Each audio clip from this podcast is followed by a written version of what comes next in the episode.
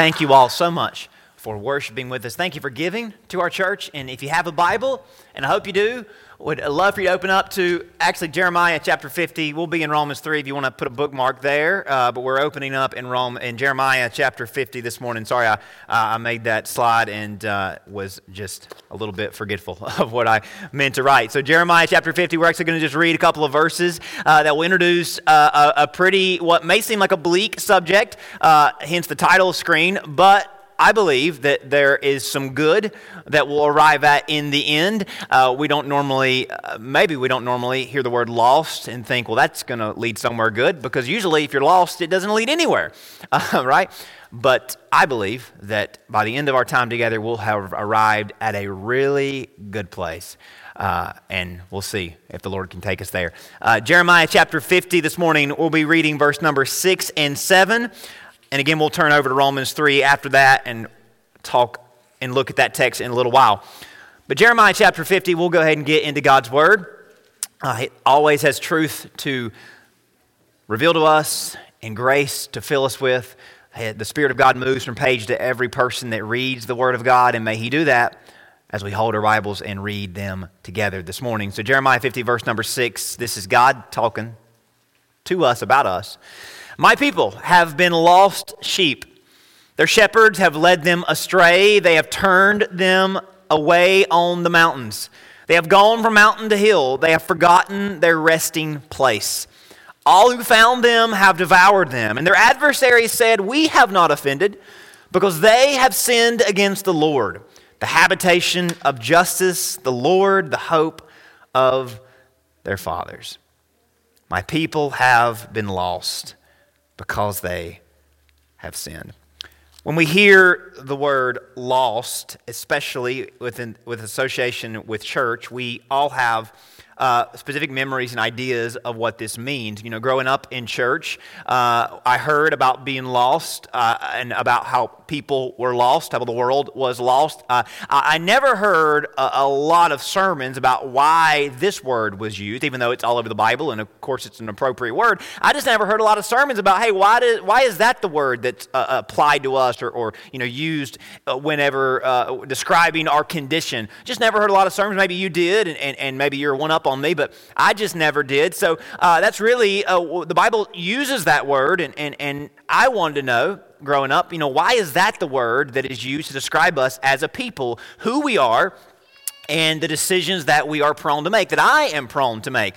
So today's message is really a product of my own search to understand why this concept is so appropriate uh, to describe humanity in our natural disposition, our national inclination, um, as well as what is God's response to this being our condition, and, and what is God's uh, reaction to our lost condition. So today's message uh, is, is, really the origin is that is that desire within me to say, hey, if, if that's something I've uh, always wondered, maybe that's something that other people have maybe wondered. So it may be a little different than what you're used to uh, as we'll introduce the concept and then backtrack our way into what the Bible says. The good news is you're going to hear a lot of Bible today. So if you like the Bible? Of course, I think you do.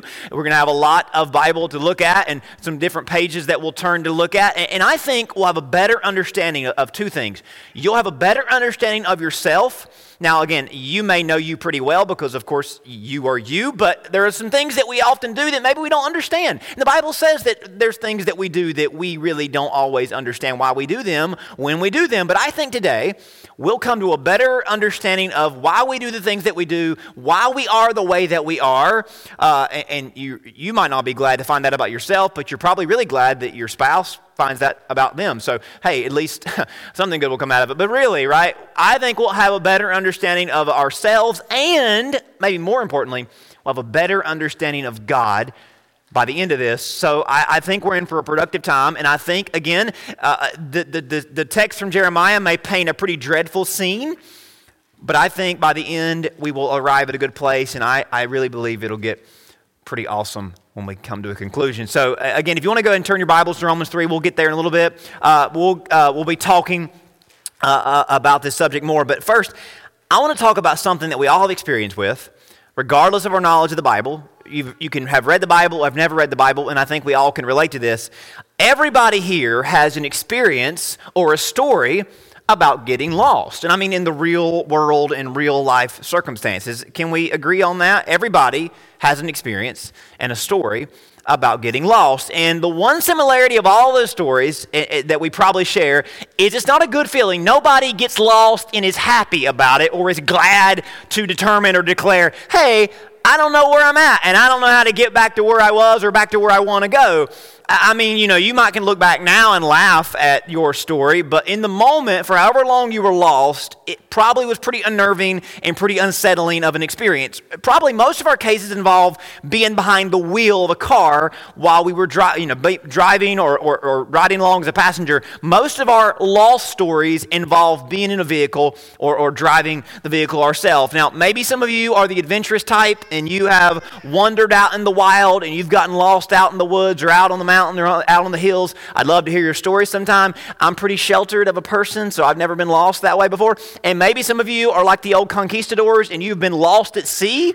Um, again, if that's your story, hey, that's even more incredible. It's not my story, uh, and it's not most of our stories. So I think most of us, when we hear about getting lost, it's about being on the road and losing our way. So, uh, again, we've all been lost before, and let's be honest, uh, we've all been, uh, when we've been lost, it's been in a car. Now, I can remember a few times as a kid when we would go on vacation or go somewhere that we weren't really normal, uh, wouldn't normally go, and I can remember getting lost, and, and but as a kid, it didn't really faze me because I was in the back seat with my head down into something and I was engaged in that. And you know, the I just didn't really didn't really bother me because I just kind of trusted that my family would find uh, find the way. Uh, it never really got to the point where we were low on fuel. You know, it wasn't kind of horror movie stuff where we're in a dark on a on a you know road when it's dark and hey we're running out of gas and what's going to happen. That never happened to me. If it happened to you, it's a kind of a spooky time of year to be thinking about that. I hope it doesn't happen to you. So I'm praying that, that you don't get lost, especially not in, in when when it's dark outside. Uh, but again,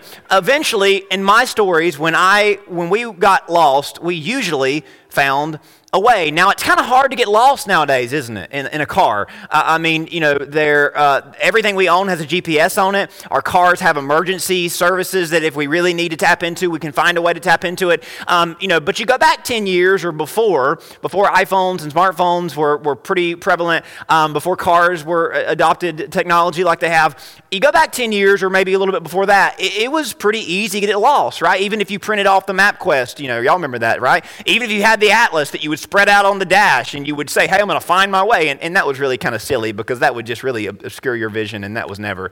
I remember those maps in the cars, and I don't know if they ever really helped. But even if you had the maps and you had the, the instructions, you probably still, you know, figured out a way to get lost. Now, I, I have a pretty keen sense of direction. Um, I'm pretty good with, you know, if I've been somewhere, I put it in my memory bank and I know how to get back there. Um, when, when I've been to a lot of places with, with, whether it's from dad's work or just going to different hospitals over the years and, and different other things, I kind of have figured out how to find my way places. Um, I, I, don't like using GPSs. I don't like hearing that voice. I've got enough voices in my head, right? I, I don't want to hear someone talk to me about where to go. So, so my way of, of finding, finding my way to somewhere is I look at the instructions, I figure out where I, where, how far I can go without looking at that, and then I pull over and then I read the instructions. I just don't like the voices, and that kind of bothers me, and it, it kind of gets under my skin. But, but if you like GPSs, you're probably, you're, you probably get lost less than me. But no, I, I kind of have a good sense of direction, and, and that's just something that I've worked on hasn't always been that way. Um, when, when, I was 17, I, I, remember going to Charlotte for the first time by myself with a friend, and it was really kind of a misbegotten trip in and of itself because it was after school one Friday night, and it was already late when we went. And, you know, I'd never been by myself to Charlotte to know that by the time I get down there, it's probably time to turn around and come home, right? So we went down there, ate somewhere, went to the mall, and, and by the whole time that that was over with, it was already way later than it should have been. So I knew how to get there in the daylight, but I'd never driven back, and, and I remember turning on the wrong road when I was leaving the place. So after about an hour of driving in circles, um, I, I came to the conclusion I'm lost. And I didn't really like that feeling because I had never been lost before, at least behind the wheel, and I'd never really, I hadn't been driving but for six months or whatever at the time. Anyway, but I, I, had a cell phone. I was too embarrassed to call and ask for directions. Um, I, I, didn't have a GPS in, in, in, my car, my truck at the time. Uh, it was dark. It was in December, so it was very cold. Uh, I, I, didn't want to go in any gas stations because I, decided that being lost was better than being dead. Um, because it was, I, was, I ended up in some pretty, you know, sketchy parts of town because I didn't know where I was. And every time I looked at the gas station, I thought maybe I should go in there. Now, today I probably would go in those places just because I'm more, I'm more brave. But back then, I was scared, and, and, and my, my Nextel phone at the time didn't have a lot of good service, so I was just kind of wandering around, hopefully, hoping to find my way. So eventually, again, after about an hour of just driving around in circles, I remember I found an interstate sign that I was familiar with, went in that direction, and figured out which direction to go in on the interstate. And, and again, about an hour later than I was supposed to be home or expected to be home, I, I, made it home. But I'll be honest, and you've been there before, for that hour that I was lost, I, it was the most scary feeling I'd ever had in my life. I was sick on my stomach because you know, again, being lost in the back seat isn't a big deal, but when your hands are on the steering wheel and finding the way is up to you, uh, there's not a much worse feeling than that. And the, the mental state that it puts you in, uh, and I think you can relate to this, it trickles down to all of your all of your faculties and all of your decisions. It makes you less sharp. It makes you less focused because you're nervous and you're worried about, hey, you know, should I turn there? Should I not turn there? You know, you know, where am I going to end up? And it makes the opportunities to get on the right path harder with every poor decision or bad decision that you make.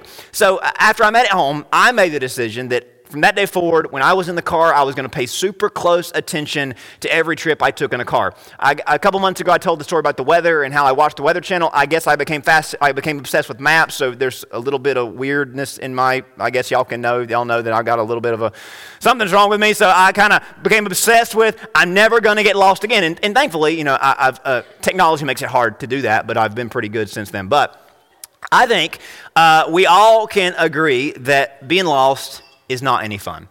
Who in the world wants to be or wants to get lost? But here's what I think all of us can will, will admit, or all of us can agree on. Nobody ever tries to get lost. Have you ever got your family packed up and said, hey, let's go on a trip and we're going to get lost for two hours? That's not, nobody ever does that, right? That's just kind of funny to think about. We try and intend not to and to never get lost, right? Nobody ever, and again, this is just real silly. Why am I even making this point? Because I think we need to see this to be able to understand that yet we still get lost, right? Nobody has ever said, I want to get lost, yet it happens to all of us, doesn't it? Maybe when we're behind the wheel, there's a split second that says, I don't think I know where I'm going, or I don't think this is going to end up in the right place. It, it, but we never think, we never think, hey, this might take me the wrong direction, but we never think, well, I mean, I'm going to end up lost after this. Uh, it's almost like, and, and maybe you can, you can feel this with me, it's almost like there's this gravitational pull within us all towards lostness that we never try to, yet we all end up eventually getting lost. And, and I'm not just talking directionally, and maybe you've assumed that by now, that I'm talking about when you lose control of a certain area of your life where you lose the handle on a certain part of your life. Maybe your relationships, your finances, your schoolwork, your professional work. We never, with premeditation, nobody ever preemptively says, I'm going to lose control of my life. Nobody ever wakes up and says, you know what, I'm going to blow up a certain area of my life today. I'm going to lose control and I'm going to lose the plot and I'm going to get so far away from where I want to be. Nobody has ever said that, and yet it happens to all of us, doesn't it? Because of little decisions that we make along the way that take us a little bit farther and farther away from where we wanted to be. It just happens, right? That there's this pull from gravity, that this force that kind of pulls us the wrong way. It's like we're in a car and we're going in the wrong direction and we take another wrong turn after another wrong turn. There's this thing in us that we just can't fight. And, and you've been there that you, you kind of freeze up and, and you, you don't even consider pulling over, even though you should. And even though someone's beside you saying, maybe you should pull over, maybe you should call somebody, maybe you should ask for directions. And you keep thinking, yeah, I should, but I'm not going to, right? It's like we're resigned to keep going and we're just kind of resigned to get farther and farther away. It's almost, and I think almost all of our stories about getting lost go the same way. And I think if you were to ask any of us, it probably goes something like this Well, I didn't feel good about the direction I was going in, but I just kept going to see if I could figure it out until eventually I was completely lost. Have you ever heard your husband say that? you ever heard somebody in your family say that? Well, I, I, I, you know, hey, I'm lost. Can you help me get back? Well, let me explain. I didn't feel good about the way I was driving or the way I was going. And make this about an area of your life. I didn't feel good about where my marriage was going, where my financial situation was going, where that part of my professional life was going. I didn't feel good about it, but I thought I could get back on track if I just kept driving. I thought if I kept making the same decision again and again, that wasn't good, by the way, I thought I could just brute force my way onto the right path. But eventually, I've had to uh, admit, I'm lost and I need some help. Haven't you heard that story before? Haven't you told that story before? Right?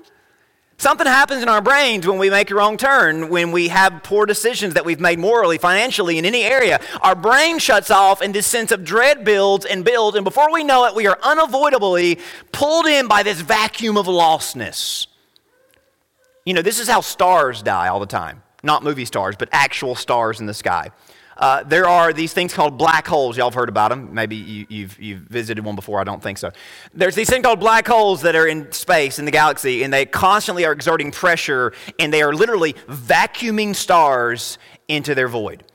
And the way it happens is that black holes have a certain gravitational pull that can overpower a star that's passing by, even a star in the orbit of another planet or of a bigger star. That the black hole can pull that star in. And the reason is the inertia of that star or the mass of that star that keeps it in orbit of its planet or of its sun, the, the inertia of the star and the planet's pull on the star isn't strong enough to fight the black hole. And here's the thing no matter how smart you are, how determined you are, no matter how no matter what may you, you have devoted yourself to or has its hooks in you, there are always occasions and circumstances that we end up in the vacuum of lostness. Isn't it true? Because inside of all of us, as great as our capacity for wisdom and strength and willpower is, we all have a weakness and a propensity for getting lost. When they start pulling on us, we can't resist, and just like that, we're lost. This is why everybody has a lost story, literally or figuratively, and especially figuratively. This is why no measure of wealth, no measure of support, no matter all the things that may be going good for somebody, it's in everyone to get lost. And think about it. This is why people who have perfect picture, picture perfect families throw it all away for something cheap and shallow. And you say, why would they do that? They had everything going great for them, and somehow they lost it. Why would they do that? It's always the people that have the, you know, that you would think that, why would that happen? Why would they do that? This is why people that have all the money in the world and have all the things they could ever want for themselves somehow find a way to throw it all away and find themselves in a very bad place. Because within all of us, me and you, there's this drift, there's this nature to get lost. And maybe that suggests something deeper is going on in our souls. Maybe. Maybe we're so prone to get lost because we are lost. Maybe we lose our way again and again with our lives because we're already lost.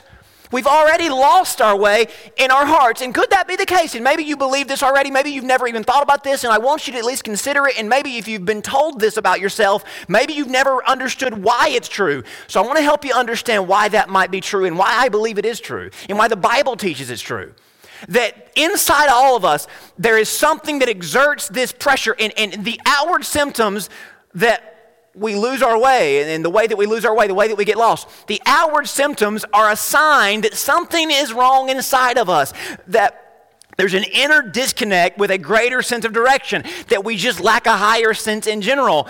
Humanity has a track record that suggests something is off in our shared ether of existence. Maybe it's the air that we breathe, but nonetheless, we all have it. And isn't it true that everybody has this same problem?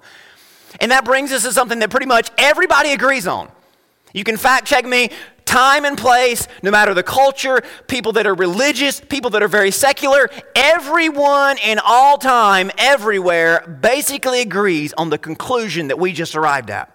That indeed, every one of us, humanity as a whole, as a species, has a genetic predisposition towards imperfection, towards drifting away from where it, where it wants to be towards lostness.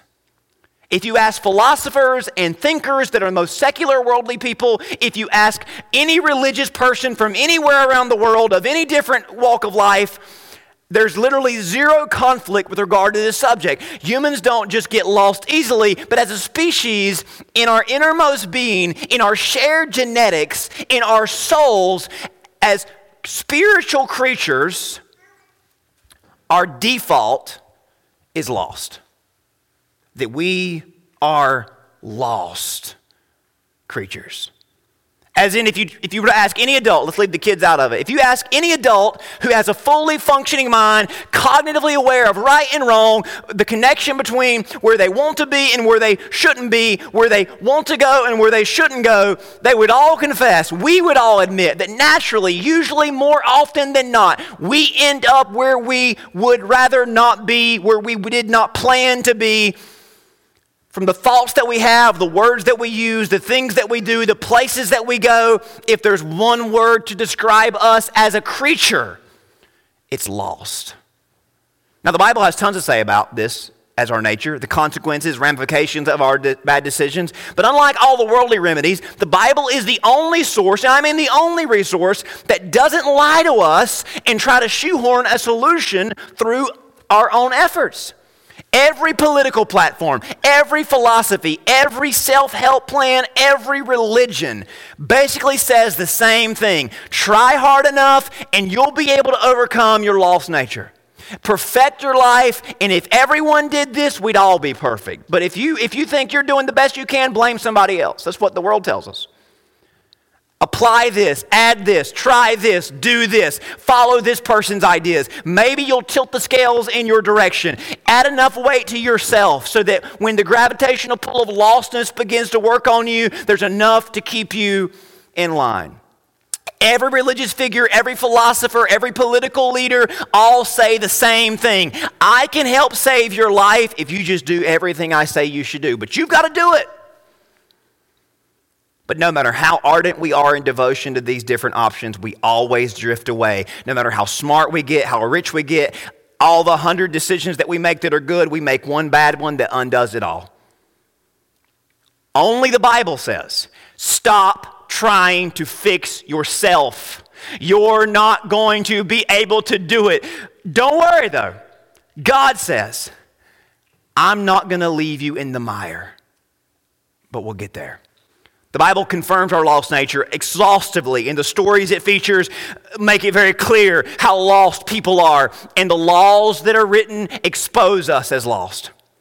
And that's why you find verses like we read, read in our opening in Jeremiah that talks about how we perpetuate that cycle again and again. We seem uncurable. Jeremiah's contemporary prophet Isaiah agreed with him. All week we, like sheep, have gone astray. We have turned every one of us. Notice the, the, the, the emphasis on all and everyone.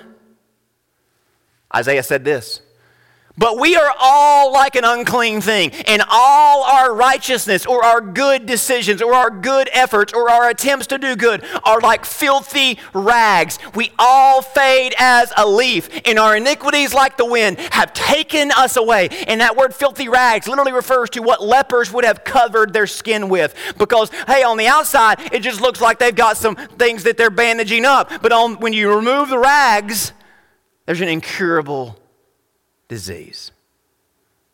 That's what lostness is. And that's what we, we all are dealt with. If you have your Bibles turned to Romans chapter 3, look at verse number 22. Now we're going to jump in at the end of that verse where there's a period, and the, word, the, the next line starts with 4. And really, the, the verse should be read like this Romans 3, verse 22, 23. For there is no difference, for there is no distinction. For all have sinned and fall short of the glory of God. Now, the Apostle Paul is explaining why we are lost and with reference to the thing that makes us lost or what the reference point for our lostness should be. Now, he says, hey, there is no difference. Now, if you pay attention to, to, to, religion or politics or philosophy, they always make a distinction and establish exceptions to the rule. Or, and, and, hey, well, we're not all that bad. It's really those people, but we've got to do the best we can to make the, you know, to kind of overcome. But God's word says that we all share this problem. God's word says that all of us are lost, and naturally we get lost in every area of our life. The one thing the world can't figure out is how did we all get this way? How did we all get this way? And why is there something in us that bears shame over this and tries to cover it up? Think about it. We all try to hide our lostness, don't we? That means that there's something in us that understands we've missed the mark. There's something in us that feels bad. But if we all have the same problem, why do we feel bad about it? Why do we feel as if there's a mark that we've missed when we all have missed it? Isn't that odd? Doesn't that suggest that there's something bigger than just an evolutionary flaw in our genetic code? Because if that was the case, we wouldn't feel bad about it because we would just all be it. If it's normal and natural, why aren't we just content in the message we've made? But again, only the Bible addresses this with a sufficient and conclusive way. The Bible explains our lostness in a very simple way. We share a creator. From Him we have our souls. That God is the one who made us and makes us all, and He gives us a soul. And that's what is a tangible tether between us and God. But also, we share a progenitor, and that means the first of its kind or the first of a species. We share a common ancestor, and His name is Adam. From Him, we have sin. So from God we have our souls, but from Adam we've inherited this sinful condition. And over in Romans 5, verse number 12, the Bible tells us that God made us, but Adam ruined us. Romans 5, verse 12 says, Therefore, just as through one man sinned, sin entered the world, death through sin, and thus sin or death spread to all men because all have sinned. That we receive something from Adam as a species, and it has caused us all to do the thing that he did, which is rebel against God, which is sin against God, which is to get lost from God. I want to show you this from Genesis. This is the book of the generations of Adam. When God created man, he made him in the likeness of God. Male, female, he created them. He blessed them and named them man when they were created. But look at this. When Adam had lived 130 years, he fathered a son in his own likeness. Do, you see that? God made humanity in his image. But as Adam and Eve began to have children, the children were made in their image. Yes, we still bear that resemblance to God, but overwhelming that resemblance and tainting that resemblance and bringing that resemblance down to its knees is the image of Adam, the sin of Adam. So here's the tension that we deal with God's image points us to perfection. Adam's image prevents us from perfection. Do you, do you, see the tension that we live in? God's image says, hey, you should do better. But Adam's image says, I can't do better. God's image says, This is the way, and Adam's image says, I've lost the way. We are aware that we fall short, aren't we? We try and we try, but we fall again and again. But the Bible doesn't just say we fall, but again, we read in Romans 3 that the Bible says we are fallen. We are born disconnected. We are born separated from God. Yet his image on us causes us to yearn for redemption. And that's really the Old Testament story. It's a record of one people group's yearning and hoping for redemption. And God spotlighted and gave special attention to the Jews, the nation of Israel, for really no other reason but to leave a record for all generations and people for the future to read that our lostness in all things that, about our lostness and all the things that don't help us get out of that condition. Israel, like most ancient and modern societies, had a myriad of solutions presented to fix their problem, from great leaders to clear and very thorough laws. Yet none of those things fix their problem. The story of Israel captures the impossible task of breaking the cycle of curing our lost nature. No matter how many great leaders they had, no matter how much success they found, no matter how smart they were, no, no matter how many laws that they implemented and enforced, even the best and brightest stars burned out and lost their way. Jeremiah said, We are like lost sheep, every one of us. Think about the heroes of the Old Testament Abraham and Moses and David and Solomon. We know as many bad things about them as we know good things about them. Because even the best lost their way. It was very clear there's no worldly cure. There's no plan that can cure our lost condition. Try as we might, learn and earn and be warned as much as possible. We are going to drift. We are going to wander. We are going to lose our way. Yet, over time, there were some Jewish people that were determined to find their way on their own.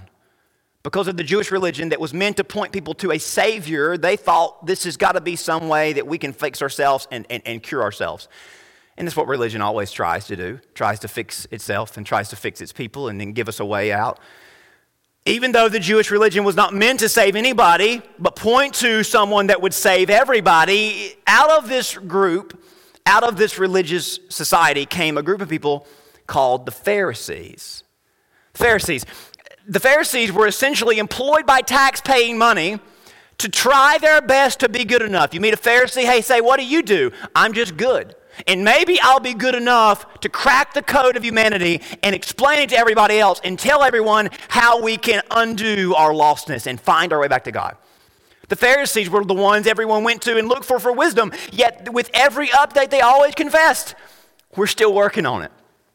And eventually, and this is how religion always got, does, as they try, as they realized they couldn't fix themselves, they tried to save face. And they, they decided well, certainly God grades on a curve, right? I mean, hey, how good is good enough? I mean, a 70 gets you through school, so maybe that God is just looking for us to hit a certain measure below perfection. So we're doing our best. We've minimized our public opportunities to bear, embarrass ourselves. So the Pharisees had a press conference one day. And just imagine it, you know, a, a, like a presidential press conference, a government press conference. They take the podium, and everybody in the nation is waiting and listening for what they've got to say because they've been working on this for hundreds of years between the Old Testament and the New Testament. The Pharisees have a press conference one day, and they basically said something like this We've figured out how to be good enough and counter the drift within us, but there's just some of you. We're sorry to say this, but there's just no hope for you. If we had a transcript of that press conference, it would say something like this You're not only lost from God, but you're lost to God. You're so far away that there's just no hope. Try as you might to be good like us, but good luck making progress because some of us are good and some of us are bad. And deep down, they knew they were lying. Deep down, they knew, and that's what religion does it lies to people, right? And that's what we, a lot of us grew up in. Religion said, oh, try your best, but maybe you'll make it. Probably you won't.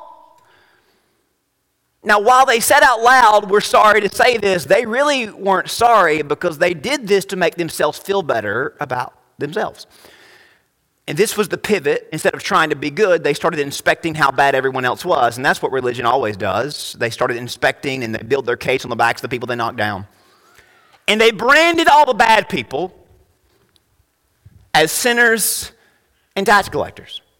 Sinners were people that were immoral, made poor decisions, lost their way in, in, all the big areas of life. And tax collectors, well, they were tax collectors. They were the Romans that were taking money from the people. So, hey, obviously they're bad, but not just the Romans, sinners, anybody that does stuff that's openly and obviously wrong. And we'll decide what's openly and obviously wrong. But it's not what we do, it's what you do. Uh, and, and it was into this world, it was into this world that Jesus showed up. And thank God. Jesus showed up as a carpenter by trade, but eventually it was clear he was more than that. He began communicating the crowds to the crowds that God was about to do something that was going to change the world. But what was most perplexing, he spent all of his time with the sinners and tax collectors. And this burned the Pharisees up because deep down they knew they weren't close to God. They knew they were still lost, but Jesus was blowing their cover. They had still they had to make a big deal about Jesus, claiming he was from God, or they had heard people make a big deal about him. He spent all his time with sinners and tax collectors. What, is, what does that mean? Again, as religious people, they pointed the finger irrationally and senselessly. So one day, Jesus told a parable that had three parts about lost things. You know the stories. On this day, he had the attention of both Pharisees and sinners. He told a story about a shepherd who had a hundred sheep, and one of them lost its way. And the shepherd did everything to find that little sheep. But the Pharisees and sinners didn't understand where Jesus was going. Sheep aren't like people, they don't have minds like us. The, the sheep aren't responsible for their lostness. And, and here's what was going on with the people in the crowds. Both sides were dealing with an enormous amount of guilt, enormous weight of guilt, and maybe you are too. Both sides were dealing with the guilt of their lostness. And here's what the Pharisees did they deflected it. And here's what religion teaches us to do we're all lost, but let's just find people that aren't as lost as us or don't look as bad at us. And they've deflected their lostness onto the sinners and tax collectors. But the sinners and tax collectors, they were just dejected. They knew they were sinners, they knew they had done wrong, and they knew there was never a chance for them to get saved, so why would they even have hope? Because there weren't any hope. But what was Jesus saying about humanity when he compared us to sheep? And then he told another parable. There was a woman who lost a coin, and she tore the house up to find the coin. But again, lost coins and lost sheep, what do they have in common with people who willingly and foolishly lose their way? But Jesus had one more story up his sleeve about a lost son. And you know the story. If you want to turn to Luke, let's wrap up by reading that story. Then he said to them, Luke 15, and he said to them, A certain man had two sons. The younger of them said to his father, Father, give me the portion of goods that falls to me. So he divided to them his livelihood. And not many days after, the younger son gathered all together, journeyed to a far country, and there wasted his possessions on prodigal living. But when he spent all that all, there arose a famine in the land, and he began to be in want. Then he went and joined himself to a city, citizen of that country, and he spent him, he sent him into the fields with the swine to feed the swine. And he would gladly have filled his stomach with the pods that the swine ate, and no one gave him anything. Listen, this story especially cut deep in the crowd because it was their story.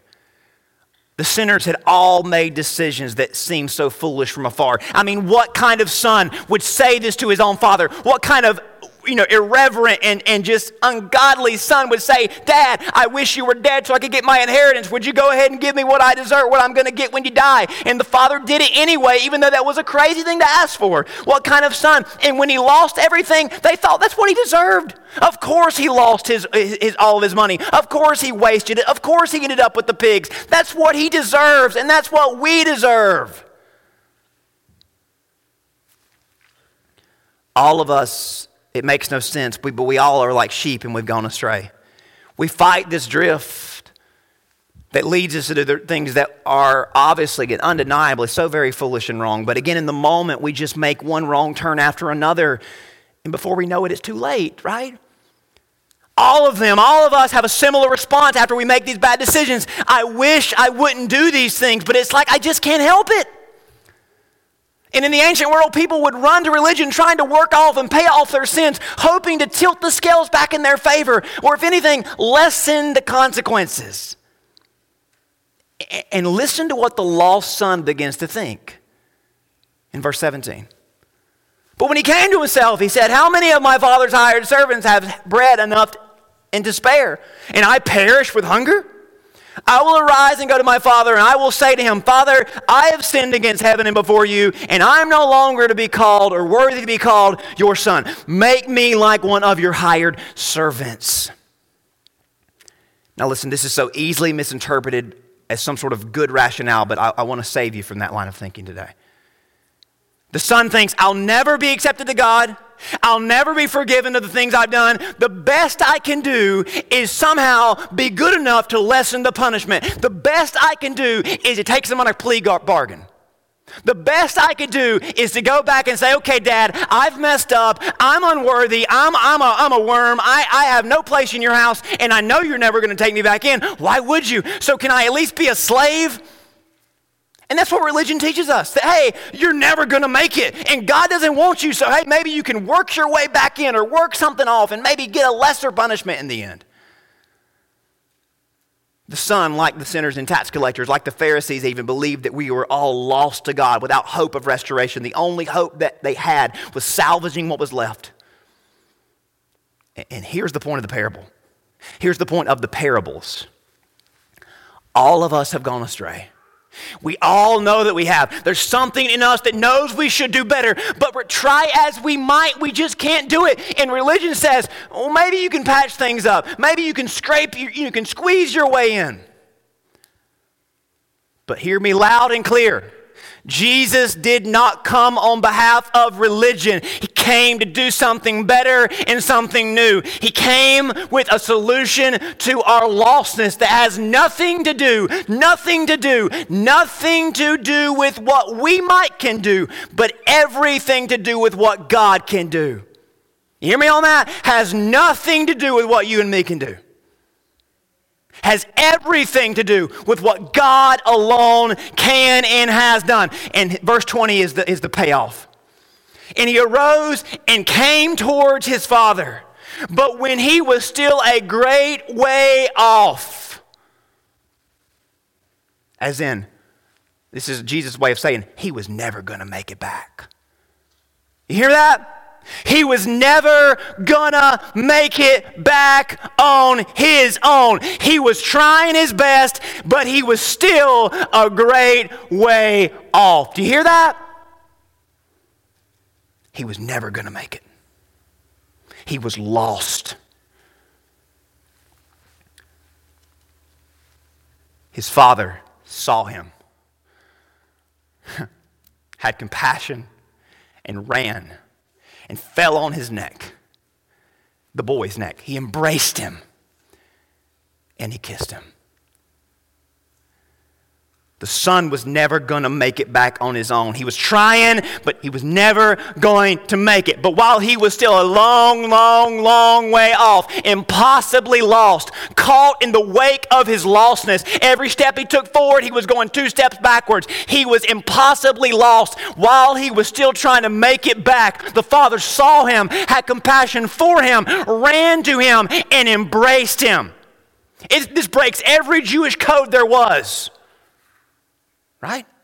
You don't touch a sinner. You don't embrace a sinner. God forbid, you don't kiss a sinner. You don't run. That's not appropriate. You don't run towards someone that has literally mocked you and made a fool of you and your family and of himself. You don't run towards that guy. You don't embrace that guy. But this is the story and this is the gospel that God has seen us and that God loves us and that God runs to us and God embraces us anyway. That's the gospel. Not, well, if I really try hard enough or I come to myself and I go back. No, you are not going to make it on your own. We are lost, and there's nothing in us that can make it better. Listen, people always preach this. It's the speech. Listen, the son's speech doesn't make a difference. His confession wasn't going to make a difference. God, even the father, stops him in the middle of his speech because that's not what was going to save him. It was the father running to him and finding him. The father didn't even know he was even going to give the speech. The father just saw him and accepted him before he ever gave it. Look at verse 21. And the son said, Father, I have sinned against heaven and earth and in your sight. I'm no longer worthy to be called your son. And the father interrupts him.